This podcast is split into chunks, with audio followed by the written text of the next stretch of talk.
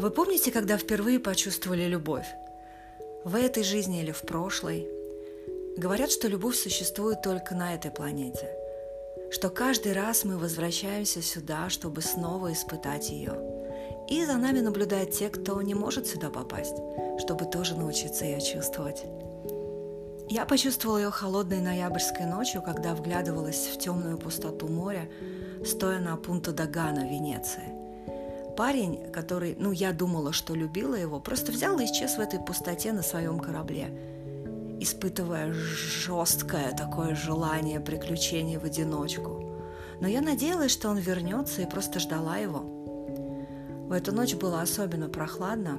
Мой корабль стоял рядом в метрах пятидесяти, вот до сих пор его тень в виде торгового судна стоит там, развлекая туристов.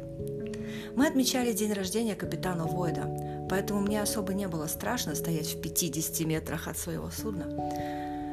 Пунта Дагана в переводе с итальянского а, «точка таможни». Днем сюда подходят корабли, а ночью это просто такой треугольный причал, подсвечиваемый тусклыми желтыми фонарями и темная бездна моря – мне казалось, что однажды я услышу скрип его пиратского судна, и он вернется. Но прошло уже шесть месяцев. Говорят, его видели где-то у берегов Сицилии. Ветер заставлял волны выпрыгивать на Дагану, было пусто и холодно. Но вдруг кто-то накрыл меня своим теплым сюртуком, от которого пахло домом. И я знаю, кто это. И стало как-то спокойно сразу и тепло. Ты думаешь, он вернется? В тот момент мне сложно было ответить, так как я уже не понимала, а нужно ли мне его возвращение. И я вообще ничего не понимала. Меня накрыла волна тотального спокойствия и завершенности. Он стоял рядом, держа свою пиратскую шляпу. Его куча цепей, его жемчужное ожерелье, которое мы забрали у торговцев, и его белая разорванная рубашка с красным пятном от компари – вот тогда я впервые почувствовала, что такое любовь. Забравшись в ту первую жизнь, благодаря регрессии, я смогла поменять кое-что и в этой, последней. Я, наконец, смогла увидеть своего внутреннего мужчину, принять его недостатки, оценить его достоинства и понять самое главное в отношениях своих внутренних энергий. Но не буду забегать вперед. Венецию построили пираты – это изначально был город, столица пиратов. Э, в переводе с венецианского, который, кстати, отличается от итальянского достаточно сильно, по звучанию он больше напоминает португальский или бразильский. Вот, например, Венеция по-венециански будет как Венезия. В общем, Венезия от глагола «venire» – «возвращаться снова».